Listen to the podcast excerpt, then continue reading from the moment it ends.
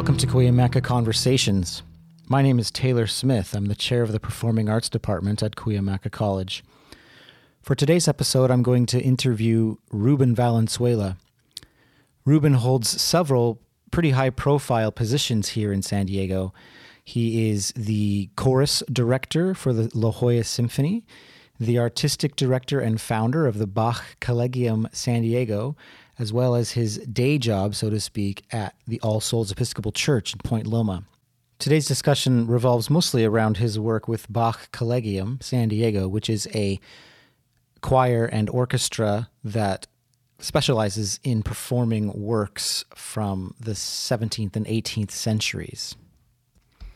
Ruben and I actually know each other from before my time here in San Diego, as we were part of the same PhD program at Claremont Graduate University. We also talk a bit about trying to deal with the crazy stressfulness of this current COVID situation and what that means for arts organizations. Hey, Ruben, thanks for being here, man. Absolutely. Uh, thanks for asking me. Thanks. Yeah. Uh, so let's talk a little bit about about you. Um, as I, w- I was mentioning just a minute ago, we were kind of joking about you know like what exactly does Ruben Valenzuela do? You have you wear lots and lots of hats. So, um, what would be your kind of the quick way of describing what it is that you do? What? Uh, probably these days, and probably for a long time now, my primary instrument, I jokingly say, is email. That's kind of what I do, man. Uh, it's organizing a lot of things, making sure people know where to be at a certain time, what they need, they have what they need, blah blah blah blah blah, and then obviously there's the music end of it, which I'm usually involved in. But yeah, for a long time, it's been that. It's just been organizing events. I, I feel like I just organize events one to another. That's that's that's kind of the, the major hat I wear. It's organizer. okay, but at said events, then what what would Yeah. what, do you do? Yeah. So depending on on the event, um, you know, I wear three basic hats. Uh, one of them is my church gig that I do, where I'm the music director there, um, and so I'm the organist of the church and the choir, uh, the, the choir director. So I do all the all the major organ playing there week to week. And right now it's a little weird because, of course, most churches are online and my church is online. And so what that means at the moment is that I have to go in there during the week and record a bunch of stuff, um, which is um, obviously kind of par for the course at the moment. Uh, but in a normal situation, I would rehearse the choir on Thursday. We, we, we kept a pretty hefty music schedule there. Um, and the organ there at All Souls Episcopal Church is uh, quite a phenomenal uh, late 17th century copy, sort of a Northern German instrument, which is fabulous. So that that keeps me interested. Um, then La Jolla Symphony Chorus, we're shut down, of course, um, but that is a big chorus, uh, upwards of 100. And that was a, a weekly rehearsal. And then Bach in San Diego is um, best way to describe that is, I mean, there are events that happen throughout the year from September to uh, June, kind of project based, but the planning and the organizing is is is year year round. And for those for those, it's leading rehearsals, um, conducting rehearsals, and also serving um, a lot of the times as a you know continuo player, either on organ or harpsichord. So Yeah. So um, now, you know, as we, I mean, that's a lot of stuff. That's three, you know, big, uh, big jobs to try to tackle. So, what are there? Are there things that you do to try to kind of keep all of that straight, to keep yourself like energized, organized with all of that? funny that you should ask because just recently it got so bad and crazy because of the fact you know usually it's a little busy but at the moment I, i'm finding a lot of obstacles because in all three of those jobs i've had to reimagine rethink how we're going to do what we're going to do. So that's been quite a quite a big big task. Um, and so i've actually started to take odd day off a, a completely novel idea of like I thought, you know what, Thursdays is my day off. I'm just gonna like not do anything, unplug on Thursday. Um, and I've also started to, um, you know, on a daily basis, um, go for a walk. And um, I just got back from a run, that sort of thing. Just because just the way I'm wired, my personality, I could I could easily like get up at in the morning and start email and be at my computer and not shut it down until somebody tells me to shut it down. Um, and, and it's, it's, it's bad. So um, I've had to do these sort of discipline things lately to kind of keep yeah, myself sane. Yeah. So now can we, let's, let's rewind a bit. Um, if I'm remembering right, yeah. you are not from San Diego originally, right? You're I'm not. No, I'm not. I'm I'm originally from Los Angeles okay. uh, area. And yeah. so, uh, so what brought you down here? How what was that path like to to come to San Diego? Well, um, so the rewind goes all the way back to 1994 thereabouts, um, and um, uh, relationship at the time brought me down here. Essentially, I, I, I got married and. Um, my partner at that point, she was one year ahead of me, and she got a teach, also a musician, and she got a teaching job here in San Diego. Um, and so I was still finishing up my undergrad. I had a few things to go, and then once I finished, I was the one that had no job, and and and and we were like, well, let's give San Diego a, a, try. Um, I, I, I had spent some time in San Diego, but really didn't ever imagine living here. But we, we at that moment, we uh, thought to ourselves, well, let's give it a couple of years and see what transpires and always the the idea was that we'd go back. We'd go back to the LA area because most of my family's there. Um, and here we are. I'm still here. I stayed. So. so in that you mentioned that you uh, you did a bachelor's degree, and and where was that? Was that La Sierra? That was yeah, La Sierra University. Uh, at the moment, at the time when I was a student there, they were sort of um, doing they, they were still called Loma Linda University Riverside because they were the liberal arts college attached to the medical school. Okay. And then when I graduated, they completely broke off uh, as an autonomous university, and then they took the name La Sierra, so there was no confusion with Loma Linda, the medical school. So I officially graduated from La Sierra University, but entered um, as a student of Loma Linda University. Yeah. Got it. Got it. And then, uh, so then you and I actually met kind of pre San Diego for me. Uh, in oh, right, school, right, right. That's uh, right. At Claremont. Um, I, yeah, I was a, a, master's and then PhD student at Claremont. And you were doing a PhD there. Uh, and that was before I ended up here in San Diego, kind of just a weird, you know, yeah. coincidence of things. Um, so, how did the Bach Collegium itself come about? Where where did that find its genesis?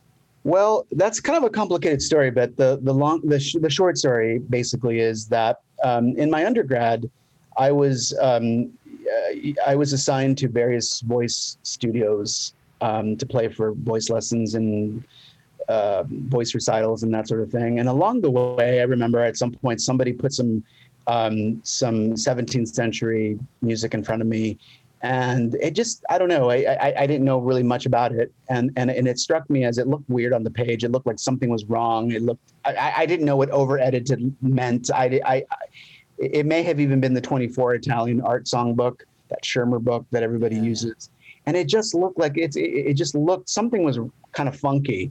And then uh, and then at the at, at that same time I was working at the lib my one of my jobs at college was I was I worked circulation at the library, and so when I when I was putting some books back, I came across I just I, I was kind of curious, and I came across a book on on continuo playing, and I thought, what the hell is this? You know, it's like what I, what, I didn't know any of this existed. Nobody had mentioned it to me yet, um, and and I felt somewhat like deceived like here I was playing this music, and nobody at, at any point had said to me, by the way, there's this whole tradition, blah blah blah, and and so I started to just kind of seek it out on my own, um, and sort of like eye-opening thing. And then fast forward when I get to San Diego, and when it became obvious that you know what we're we're, we're going to just kind of lay some roots here in San Diego, I wanted to get involved with early music and kind of do more with that. And there was really nothing to speak of here, really nothing to speak of. So then I thought, well, you know, what the hell? I'm going to try to get some musicians together and see what happens. And it was completely naive, naivete, you know, complete, um, you know, ignorance is bliss moment that I just said, let's just do something. And so there were some really early attempts at things.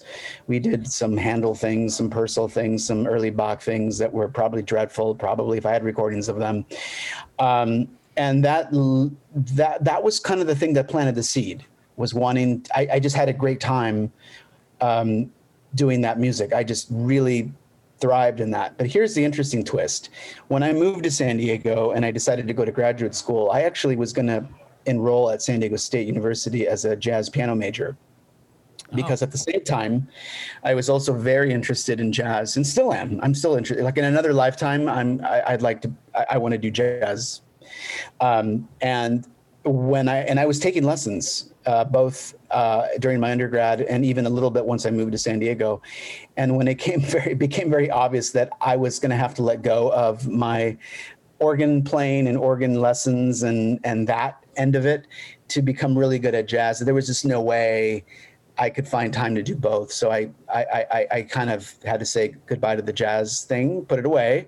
But then it was about that time that I realized all these amazing connections between improvisation, uh, jazz, and, and early music, um, bass line and continuo playing. And that's when it all sort of just kind of cemented for me that this is what I want to do. This speaks to me.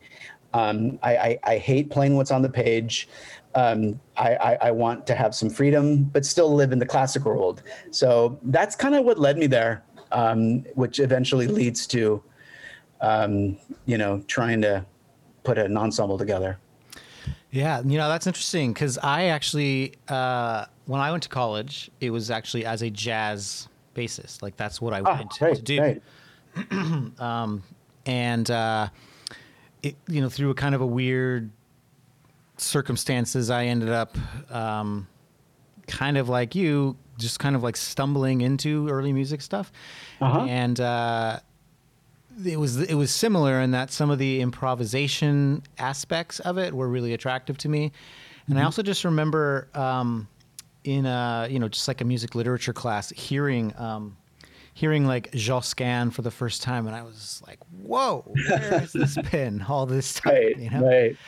Um, and uh, so yeah, it's interesting that there's there's this weird connection between you know a very modern, very American style, and then also yeah. this you know very very old, and what I thought of when I started college as very dead, very yeah. uninteresting world. Um, yeah, you know what's interesting about that Taylor is that. Um, the thing even through high school as i was i mean i was pretty serious into I, I was a pianist in high school and, and, on a track. I mean, in fact, when I started my undergrad, I started as a piano major because that was the track I was on. I was very serious about piano. But one of the things that always bugged me that just never was it just i knew there was something missing was like you know the minute i deviated from the page um, or did something different or something that was not quote unquote traditional or how usually it's done my, my piano teacher would just like not be cool with that. And and and, and I thought I did I did not know. I, I just thought there's something wrong with this. Like there's like it shouldn't be this way. Yeah. Like why do I have to like completely adhere to exactly what's on the page? And and I had no idea, you know. So when I when these worlds meet for me, it was just like a light bulb. It was just I can still do the music that I love and I've grown up playing, but I have like I, I can inject it with my own my own thing, you know. Yeah. So that's that that was the catalyst for me. So for one, I didn't know that you had that interest in jazz. Yeah, you know? yeah, yeah. Um, I, when I, in another world, I, I my goal, I, I, would love to come back as Horace Silver. That's one of my favorites. Uh, favorite jazz I mean, I know that you you and I talked once about you. You were a bit of a like early '60s Jamaican music. Thing, that right? see, so that that's where the and that's where I discovered the jazz thing was. Um, uh, in, again in high school, I, I, you know I played in bands. We we did ska, and it was always um, uh, the, the, the the traditional '60s version of it. Uh, yeah. Uh, you know, and that sort of like let me do. Let I heard improvisation, I heard that sort of thing, and that led me to jazz. Yeah, essentially, that was the thing. Yeah, so I knew that part, but I didn't know that you'd uh, that you had done the jazz thing as a as a possible you know outlook for yeah. it. Interesting. So, all right. So when, um, so you kind of, you've made these first kind of inroads in like trying to put together a group here in San Diego. When did it? Because I will, I will say that right now it's definitely, you know, it's a powerhouse group. Like it's a very, very well respected group. You you put on very good concerts, um, maybe the best on the West Coast. Uh, when did it kind of transition to this is a I don't know how else to say it other than like this is a big deal and I'm going to really make this happen. What what was that transition like? Um, I think that it's f- funny because you know that you say that because to me it feels like this like nonstop thing. Um, but I, I, I, think probably when things started to sort of transition into something super serious, I'd say it would it probably is around 2009, 10. Um, and that's when um, the administrative side of the industry uh, started to catch up to the musical side. I, I went into this with no no concept of what it took to market something, publicize something, sell tickets, organize it. I, I, I literally went into it with no knowledge. And so it was like, I liken it sometimes to um, taking off in an airplane and building it in the air. I was just sort of like, oh, a 501c3, what's that? I don't know. Uh, oh, okay, let's let's add that. And and and we need um, you know, software to keep track of finances. Oh my gosh, like okay, finances, what do we need to know? Oh, I, okay, it is important. So in that in that and and right around 2010 um, I think it was the, the first time that I had a board of people, like two or three people that kind of came to um, really to rescue me and say, you know what, we believe in what you do, and we're going to sort of like help you and take some of this off your plate. You're, I, I, you know, you have all the best of intentions, but you don't know anything about like money. You have the best of intentions, but you don't know anything about like filing paperwork with the IRS, so you stay, you know, you know, legit. So all of these things started to kind of fall into place around that time. And once those things started to fall into place, I think slowly but surely it sort of I came out from under the the weight of that administrative thing that was weighing heavily, and and I started to be able to focus more on the music, and I think that's when things started to kind of evolve more quickly. Yeah, so you got you got a team in place to kind of take some of that load off of you. Correct. And secondly, they knew what they were doing, and you didn't. Yeah. So, you know. yeah, yeah, yeah. And, and, and then just right after that, as and this is probably the same goes true with many other organizations. Um, I just was able to tap into some who are now very best friends of mine who are on the board and support supporters who really um, uh, put the ensemble on their back and say, you know what, I really truly think that what you're trying to do here is worthy. And, and I really want to support this in a big way. And ha- had that not happened, probably that would have been the end around 2012 13 yeah. Uh, but but here we are so. Great. So now with with the bach collegium um, how many of those folks both the choir and the orchestra uh, percentage wise how many of them are local people like like in san diego itself? So on the on the choral side when we do things with singers uh, like a choral set uh, it tends to be pretty even like 50% are local people um, there's a very strong uh, local contingency of, uh, of professional choral singers. Um, but along the way, over the years, I've made some um, really good friends, and and some of our core members have become folks who are not here in San Diego. And then on the orchestra, I'd say that, geez, um, most of I'd say like a quarter of them are local. When I say local, I mean Southern California, um, um, and then the rest are you know, especially the wind and the wind players tend to come from elsewhere. Um, so, so yeah.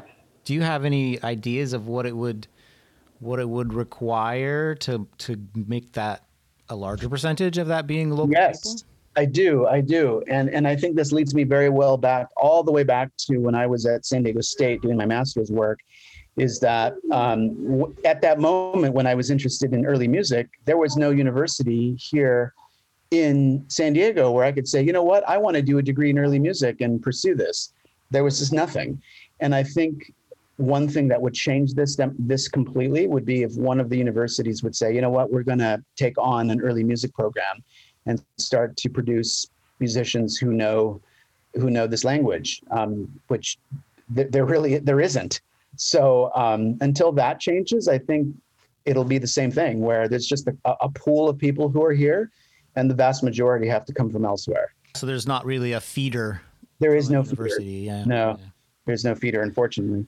Yeah, and you know that's that's kind of weird because I I'm under the impression that uh, that some schools have kind of like dipped their toe in that water and then have kind of they've always just backed out or or whatever, you know. Yeah, SDSU. When I was uh, again going back to my time at SDSU, there my principal professor there who who I worked with closely. His name is uh, Lewis Peterman.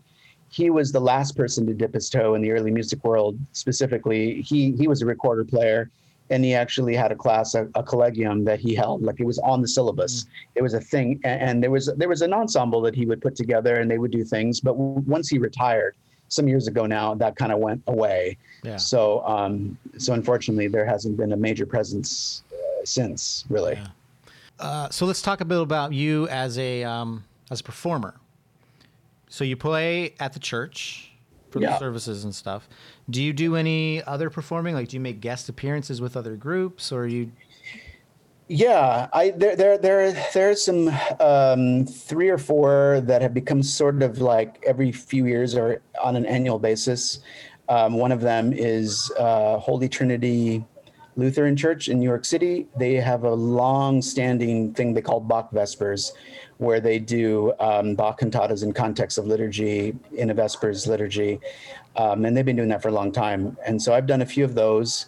Um, in fact, one of my last live gigs before the whole shutdown was I was in New York literally a, a week before the shutdown. Um, and then uh, also Emmanuel Church in Boston has um, it's an Episcopal church, but they have a long-standing tradition of doing Bach cantatas in on Sunday mornings. Mm-hmm. Um, and I've done uh, one of those. Um, I've also done um, some things in Mexico City over the years, um, both as a conductor and also just playing continuo for for other other other ensembles. So um, yeah, I always enjoy doing these things where you can pop. It's actually refreshing because you can just sort of like not worry about all the other stuff and just kind of show up and do your thing and then leave right. and enjoy it and enjoy a city, you know? yeah, yeah. Instead of you being stressed out about all of the other things that exactly. on, you just exactly. show up and play and exactly, exactly. yeah. So I know that uh, I think this, this last summer you were you were actually going to go to Leipzig and and yeah. do the Bach Fest thing, and of course that all kind of got yeah. you know got closed down. Have you done that before? I have been to Leipzig uh, several times, but never during the festival. Oh, okay. And this would have been my first festival, attending my first festival. I was there. I was just going to go to attend um, to make some connections because uh, my um, goal is to get BCSD uh, onto their um, onto their uh, playlist. You know, for uh, a future um, festival which um, may very well happen in 2022 because the festival that was postponed has been moved to 2022 and not all the ensembles who were on board to do the, the one that just got canceled can come. Right. So we have sort of an unofficial um, invitation uh, along the way um, from the coordinator of the Bach Festival. Oh, that's yeah. cool. So yeah, yeah. I didn't. I thought you were going to do like a volunteer sort of thing. You were just going to go just as a. I was just going to be tourist. I was going to, yeah. you know, go and just just like buy my tickets and attend everything. yeah, you know, last summer, so 2019, my wife and I like totally just did not realize that was what was going on. Yeah, we, we planned a trip through Europe for the whole month of June last last summer and just took a day trip up to Leipzig because we had some friends in Prague, and so we took a day trip on the train up there. And we got there, and we're like, "Oh, yeah, this Bachfest thing's going on." like we had no idea. Yeah. It was totally random, and uh, and it just happened to be that that night, um, one of the performers was a was somebody doing uh, violin sonatas, and my wife's a violinist, and it was like, "Whoa!" Like how yeah. many coincidences, you know? Yeah. And on that same trip like a week earlier, I get on a on a bus in Strasbourg, France, and I run into Shannon Zussman. Like, oh my gosh! I get on the bus and he's like, "Whoa!" You know? yeah, yeah, yeah. That's so, crazy. So I actually have been to the Bach Fest, but only on accident. Like I didn't even. Oh wow! You know. Yeah, yeah, yeah. This was like, I mean, I was so bummed because you know when things shut down in March, at that point, at that moment, June looked like a far distant. You know, right. it's like, all right, this will be cool. Things will chill out, and I'll get on a plane and go. Well, they shut it down, and there was no way of going. So. Yeah, well, that's kind of cool though that you may have have a foot in the yeah. door now. Though that's yeah, yeah, yeah, exciting. Yeah, that's cool. your PhD is in musicology, as as is mine. Have Correct. Maybe you're a better musicologist than I am, but I know that once I put the last period at the end of that dissertation, I've done virtually no musicologizing, whatever the verb would be. Since then, have you done that at all? Yeah, so it, that's a great question, um, and and here's how I approach how how I've always approached musicology, is that I have never had any interest in just doing musicology for the sake of musicology. Like I, for me, there always has to be like a practical uh, application to it, and what led me to musicology and what even before I even knew it was called musicology was if if I was working on a piece of music like um, like as I mentioned, you know, like I was looking at this these 17th century music and it looked weird to me. Like I, I am very curious, and I and I and I do my my own research and and it leads me to sources and it leads me to uh, this and reading that and reading that and these things connect. That's always how I've approached my music making, and, and especially with BCSD. Anytime we program something, like I just go into the weeds. Like I do like like there's no paper of course but i go into the weeds of all right sources provenance of this you know what was going on around society. I, I just go into everything every aspect of it because it's it's it's so vital to really understanding how this music works. Um, and and that's kind of how i've approached musicology and still to the to the present. Um, as far as like my dissertation goes um, that's also an interesting question because when I was finishing that up, there were so many questions left unanswered, as with most dissertations. And I remember promising myself, hey, you know what? When this is turned in and it's all like, okay, I'm done, I, I can then go back and work on all those loose ends. Well, I haven't. Um, probably because I was burnt out, which I was. Mm-hmm. Am I still interested in that topic? I sort of am. Um, but I feel drawn to other topics at the moment. And one of those topics, I, I, have very diverse interests. And one of those other topics in 2018, there was a composer that I basically spent a year with, and it was Healy Willan, Anglo Canadian composer. Um, who lived in the 20th century, and and um, I was um, conducting some interviews in Toronto on his life, including family members who are still alive, and and so I, I went into the musicology realm then pretty hard, and I wrote a bunch of articles on Healy Willan at the moment, I'm absolutely not that I wasn't, but I'm. It's like I have fallen in love with J.S. Bach all over again. I know that sounds strange, but it's mostly because I'm because of the shutdown. I've been really diving into the Klavierübung Book Three, which is a massive collection of organ music of Bach, and it's just it just blows my mind. And so I, that's led me to reading sources mm. on the Klavierübung Three and how, what, who, what, and all that sort of thing. Yeah. So that's that's that's the shape my musicology takes these days. You know, but as far as uh, am I interested in publishing articles? If one comes my way, sure, but I'm not. That's not like a priority for me at all. Yeah, yeah. I think I'm I'm similar. I mean, I I do know that. Uh, one thing that's similar is I musicology didn't know that was even a thing until maybe yeah. like my third year of college. Um, and I, I really mostly went into it because, uh, well, so when I went to a master's degree, I, I was like really excited and, and amped up about early music, and that was kind of you know these these historical performance degrees were kind of a new thing at yeah. the time, and Claremont didn't have one when I started, and I'm like, okay, well, musicology seems that's the next closest thing, you know, that's what. Yeah. So uh, then when I got to Claremont, then they did actually start that historical performance thing. So I kind of jumped onto that. But um, got it. I actually got pretty tired of that. I mean, with, with I don't know, I, like by the time I finished my master's degree and then kind of was thinking about what am I going to do for a doctoral program and musicology still made sense because that's what I had, you know, already had experience with. but the, the the story I tell is this didn't actually happen, but it makes a nice story. Is that I just got tired of sitting around a table and like bickering about temperaments and stuff. Does this stuff really matter that much? And I get why it's important, but like I was just burnt out, you know. Yeah. Let's yeah. just make cool music. That's what I wanted to do in the first place, you know. So I, I understand the musicology uh, for the sake of informing the performance and making the performance better. Yeah. That I totally get. But I do sometimes get lost in the weeds of like all of the musicology for musicology's sake. And I, you know, I kind of find it kind of bewildering sometimes. So I, I no, I, I, I, I totally I I identify with that. And, and, and, you know, the other thing, because we, you, you mentioned Shannon Sussman and you just reminded me of something is that when I decided to go to Claremont right about that time, I, I knew that I wanted to, I, that I wanted to get a doctorate. And the truth be told is I was probably interested in getting a DMA somewhere. And um, Shannon, we were probably having a beer somewhere, and he said to me, I, and we were talking about my desire to go back to school. He said, I have one bit of advice for you.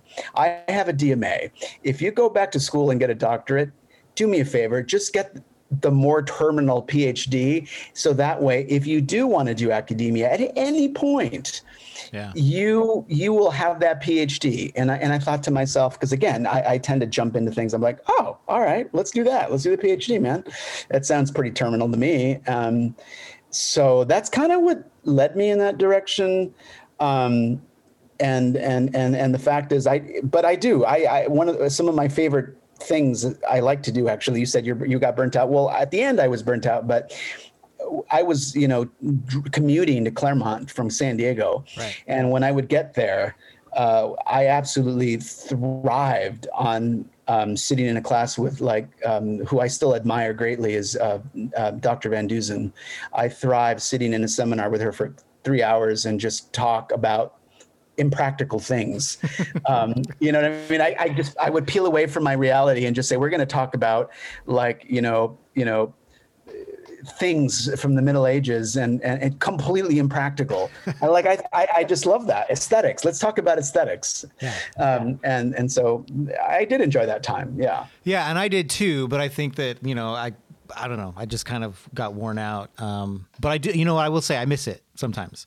Yeah. Uh, no. Yeah. It's a luxury, right? When you look back on, right. like, just be able to like go away from family for a few hours and just sit at the table and talk right. to other humans. Yeah. Right. Um, that's great. Uh, so, uh, do you have anything? Do you see anything on the horizon for you personally?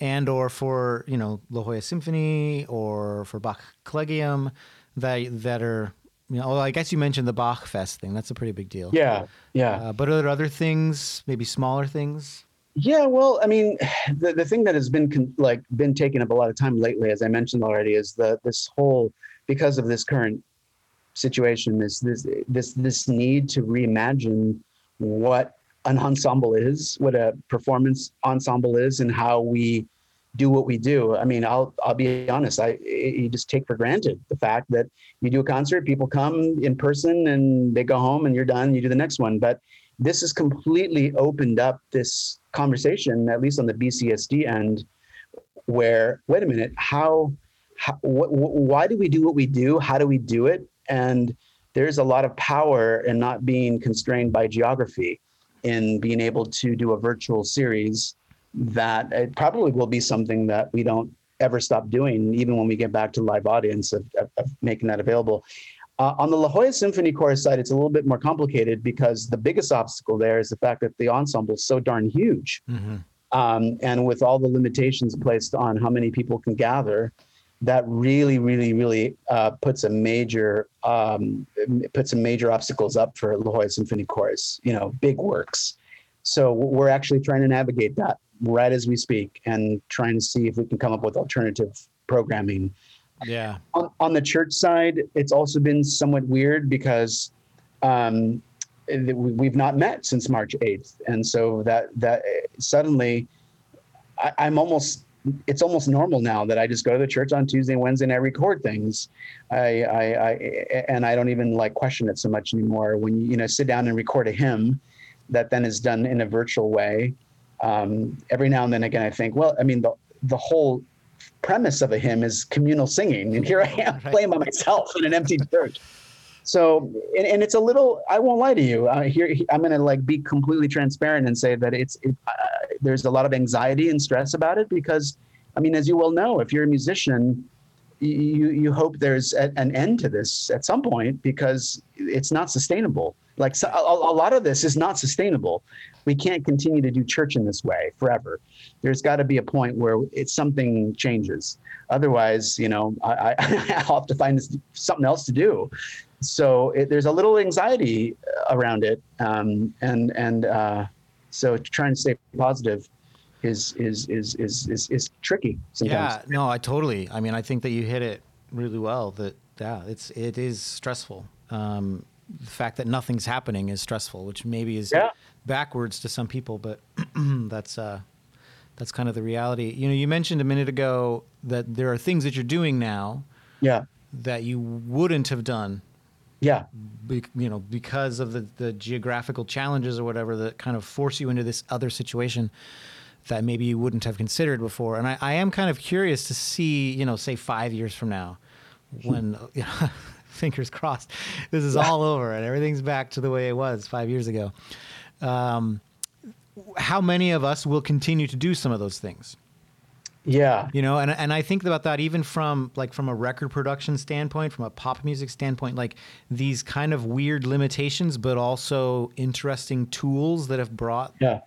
now to the fore how many of us are going to like continue to use those tools and continue to kind of like work within those limitations because maybe we'll find that they're actually useful uh, you know i'm, I'm just right. curious to see what that does and i was i like caught on to when you said that there are things that you're doing now that geographically you can that you know right. maybe wouldn't have done before so that's right you know what will be interesting is like you know five years from now um, looking at or even 10 years from now looking at you know YouTube timestamps of this time, and the, just the proliferation of of musicians doing recordings, um, you know, the, using the acapella app, or you know, doing virtual things. I mean, I have a colleague up in Ontario in Canada who literally from day one of the shutdown and he was all he was already like mr social media he was always posting stuff but he's taken it upon himself to do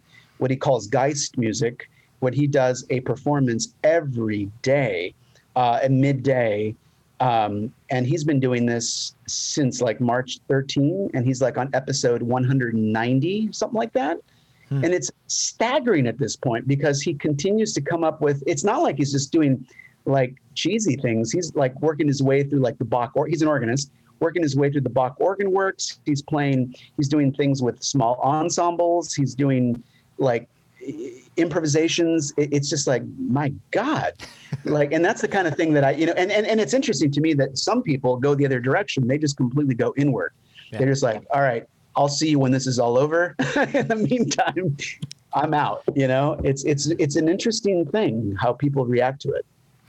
Yeah and i you know i mean of course all of us hope it's over sooner rather than later. But oh, I, I, know. I am, I am curious to see what it, you know, what this experience kind of does to us long term for the creative process and other things. You know, the thing, the thing that sometimes weighs on me is that even just now you said um, when we go back to the way it was, like I, just sometimes wonder if what what does that mean at this point? Like the way it was is that gone forever? And if the, is there a new thing, a, a new reality that we are going to see at the other end that uh, was born out of this this experience? You know, I, I don't know.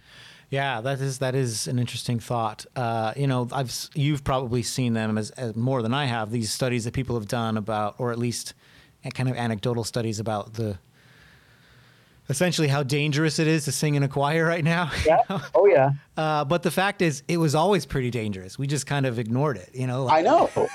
I mean, even even now, when I go back and you, you see old performances, I, I, don't know about you, but I see people like pre-pandemic, and I'm like, oh my god, these people are like, they're just like on top of each other singing, you know, and playing. And it's like, it's just, it's crazy, you know. It's just, I don't know if that'll ever change right. again you know? Right. I don't know. Will we go back to that or will we now realize actually that probably isn't the safest thing to do uh, right. Who I, I don't know and that's the kind of thing that yeah as far as those studies go i mean I, i'm I, i'm i'm so confused because i mean there's this there's a new study every few weeks and right. they seem the same with some minor nuances. And I, I, am at the point now where I'm like, okay, just let me know when there's a, a vaccine. Just let me know when I can go back. And yeah, yeah like I, I know the dangers. I know what not to do. I'm not going to put anybody in harm, but just let me know when it's safe. Right. we'll, right. we'll try to do this again. So yeah. So this is kind of a weird, a weird question because uh, I don't see many people in their, you know, early college years yeah. Um, with this as a career goal. However, you ended up here, which is to say, if there was somebody who says, I really want to do what, what Ruben does. And yeah. the reason I'm saying that is like, I don't know very many 18 year olds that go, I want to be a choir director for an early music ensemble. Like, I don't. Right, right. Uh, but like, let's assume that that is the case. Um, would you have any sort of words of wisdom or things that like have really been instrumental in that's gotten you where you are that you kind of wish that you'd had? Gosh, say 20 think, years old. Yeah, you know, I would say you need to surround. Like, if I could go back, my life would have been a lot. There would have been a lot of less obstacles if I had known from day one more about the administrative industry side of things. I had no clue. It was literally learning on the job. And I would say that end of it is just as important as the music making end of it, and and maybe even perhaps even more. Um, and you have to surround yourself with people um, who have the chops, like I mentioned, the chops to deal with like all the mundane paperwork that is required, because it isn't just about showing up. I mean, you, you might have like like you might you might you must you could be the most fierce musician, but and if you want to start something and and get something off the ground, if you don't have the wherewithal to like get organized and have a handle on the financial end of it, the the legal end of it, and all that sort of thing, the marketing end of it, it's it you know it's not going to probably go much too many places. So I would say surround yourself with those people that have those chops, that know those things, and, and try to get yourself out from under that as soon as possible, because that that really was a major obstacle for me. And the other thing I would say is don't. Um, it, it, again, assuming that we're talking about classical music, I, I, think it's so important not to pigeonhole yourself and and sort of like put the blinders on and just isolate yourself musically. Um, I, I have pretty diverse interests, and and and to me, good music is good music. Um, a groove is a groove. It doesn't matter what the genre is. It just so happens that I like 17th and 18th century music a lot of the time.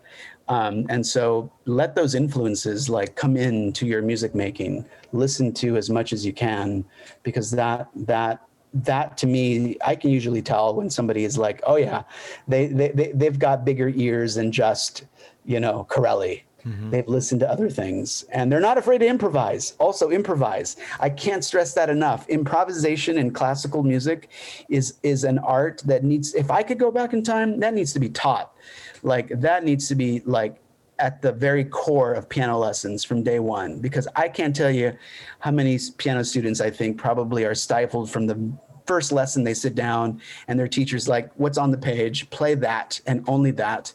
And and i think people are stifled and i think that sets a, co- a course. That, that that's another thing. Just don't be afraid to improvise hmm. no matter the genre yeah, no matter what your piano teacher or your orchestra director tells you, just do yeah. It. It's just, and the thing, the thing that's exciting. That's, I mean, that's one of the things that's been keeping me.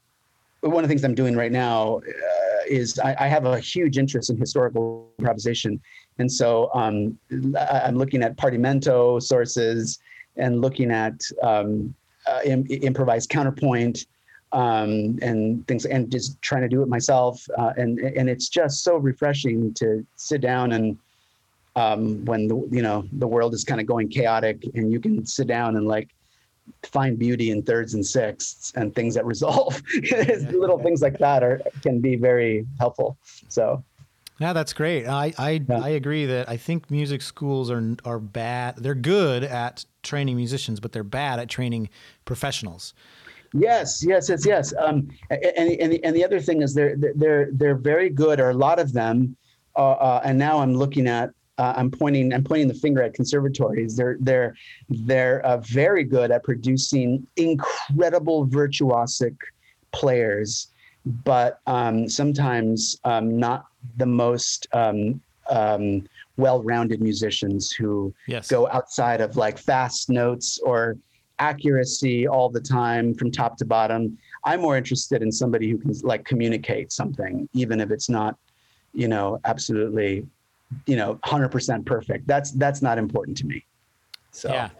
No, I think that's great advice. And, you know, what at Cuyamaca, I can't take credit for putting this program in place, but that is something that we're kind of trying to do yeah, is that, uh, you know, s- noticing a, a, a hole in when somebody goes to college and they study music that they very often don't get any sort of exposure or experience to that administrative side, the business side.